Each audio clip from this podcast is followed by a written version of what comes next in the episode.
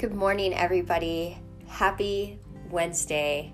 Um, today was especially bright out this morning. Um, the sun, like, I don't know if anybody's ever stared into the sun, but I do, and I love it. It just captivates me when I stare at it, and the sun is coming up, and it's just coming through the trees and the leaves, and it's just so beautiful.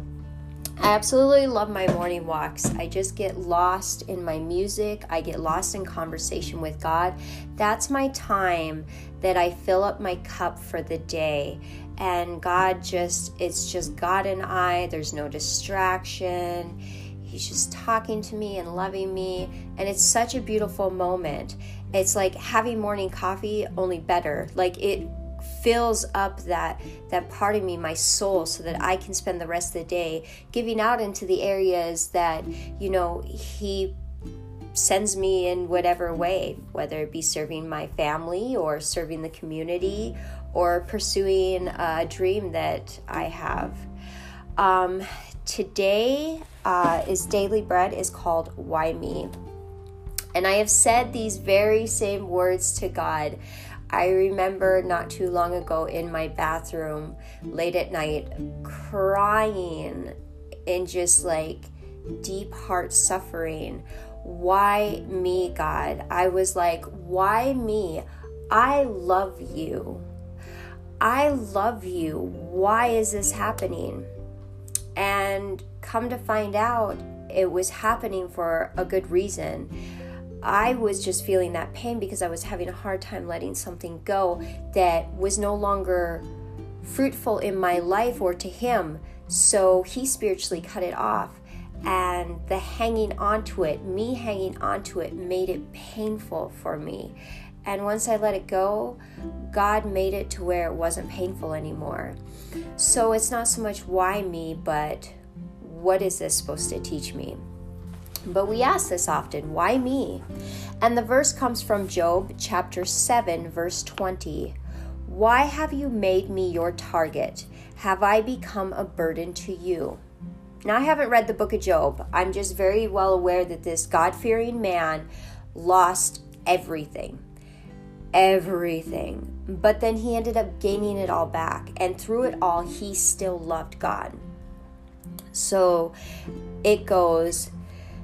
The Book of Odds says that one in a million people are struck by lightning. It also says that one in twenty-five thousand experience a medical condition called broken heart syndrome.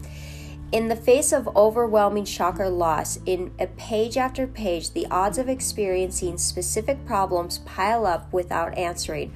What if we're the one? Job defies all odds. God said to him, "There is no one on earth like him. He is blameless and upright, a man who fears God and shuns evil." Yet Job was chosen to suffer a series of losses that defied all odds. Of all people on earth, Job had reason to beg for an answer. It's all there for us to read in chapter after chapter of his desperate struggle to understand, why me? Job's story gives us a way of responding to the mystery of unexplained pain and evil by describing the suffering and confusion of one of God's best examples of goodness and mercy. We gain an alternative to the inflexible rule of sowing and reaping, but providing the backstory of satanic mayhem and an afterword from the God who would one day allow his son to bear our sins. The story of Job gives us a reason to live by faith rather than sight. How do you feel about a God who sometimes allows suffering without explanation? How does the story of Job help you understand this? God of creation, giver of life, Father, our Lord Jesus Christ, please help me to trust you more than our own eyes and hearts. Amen. This is absolutely beautiful. In my last course of Christian World Study, which was an absolutely amazing course, we actually discussed suffering and why God allows it. Um, because we are a free will. We are free will. He created us with free will.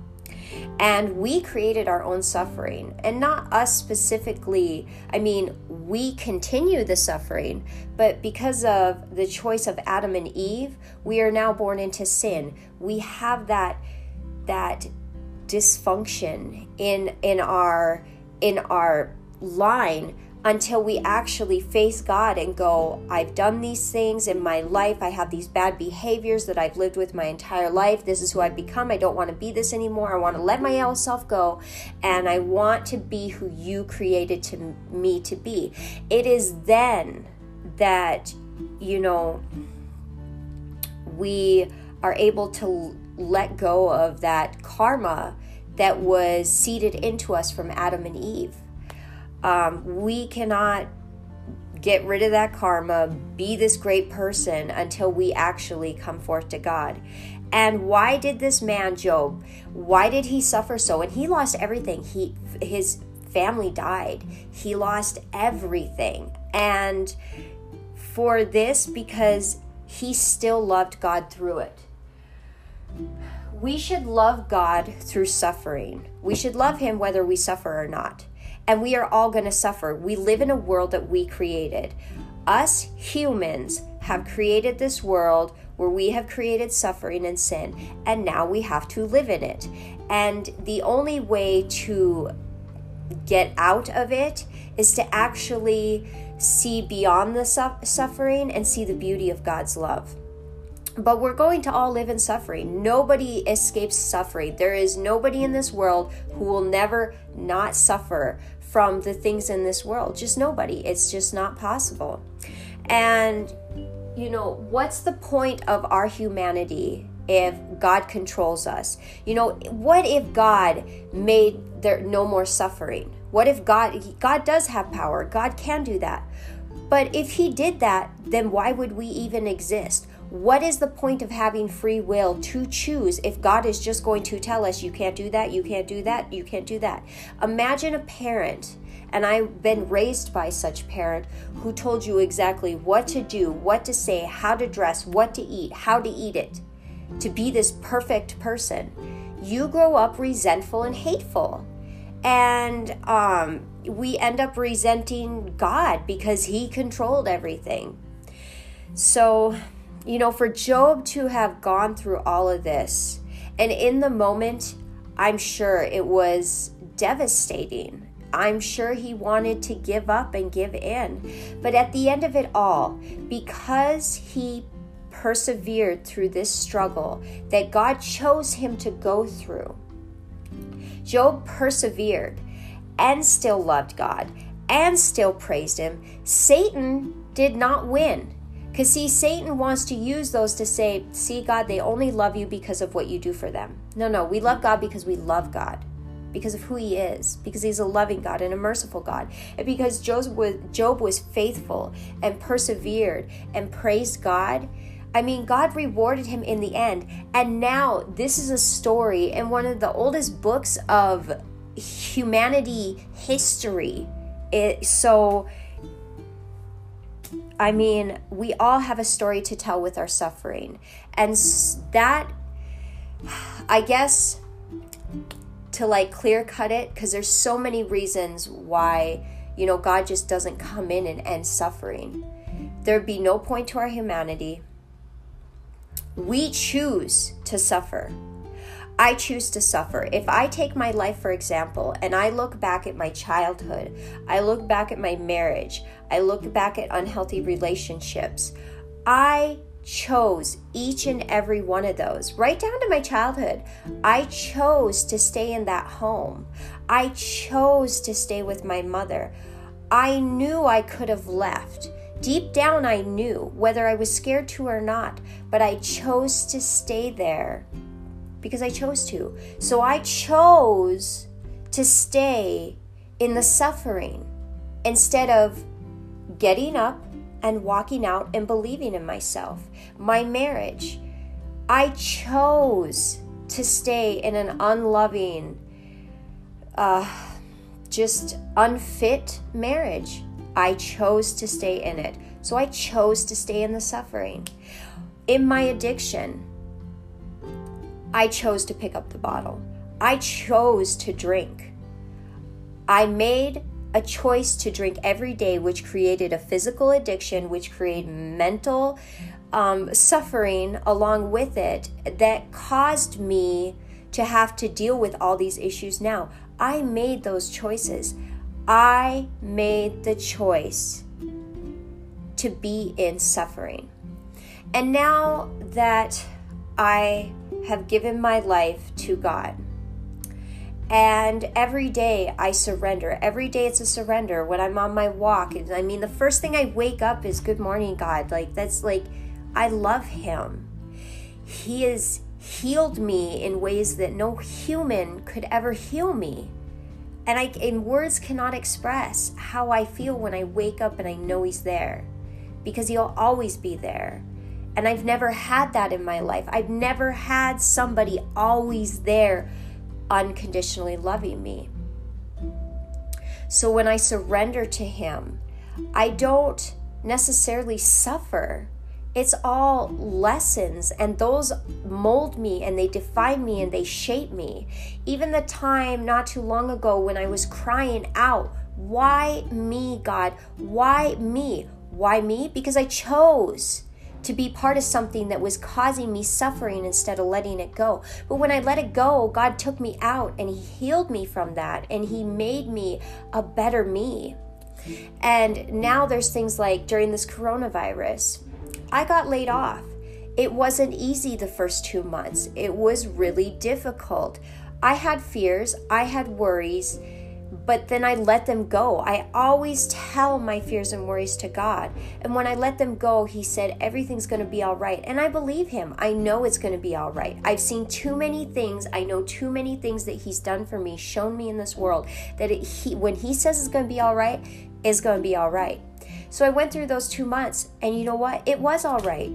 Like, those were the best two months by letting go to God and not getting stuck on the negative emotions, not getting stuck in the suffering. I saw what he was trying to teach me, not what I was going through. I didn't become my circumstance. I became what God was creating me to be, deepening that love, deepening who I am, deepening my love for the world. So we have to make the choice of whether we see it as suffering or we see it as something that God has chosen us for. Like, what are we going to learn from this? How are we going to mold ourselves? I mean, Job became a famous guy in a story in the Bible. Like, people talk about him today. Like, his story carried on. God made it his greatest glory. Like, look at what he did through it. And he redeemed him. So why do we suffer? Because we choose to be in suffering. And why does God allow us to be in suffering? Because we have free will. If he told us what to do and he took away suffering, there would be no point in humanity. So you have a choice. You have a choice to be in suffering. If you don't like, you don't like how you feel and you don't like where you're at in life, move. You're not a tree. That is one of the most famous memes I've ever seen online. You don't like where you're at. You don't like what, what's going on. Move. Like, you just, you have to move and position yourself for God to start preparing you for things. You have to be prepared to receive blessings. I had to be prepared to be where I'm at right now today, doing this, doing podcasts, serving my family. I had to be prepared to be a mom.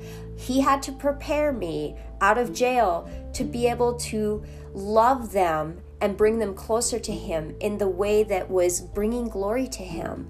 He had to prepare me for this, to love unconditionally, to be able to speak properly, to speak of him and give him the glory. I would have never been able to do this a year ago. I would have been so selfish. It would have been all about me, and it would have had nothing to do with God, even though I, I did believe in him.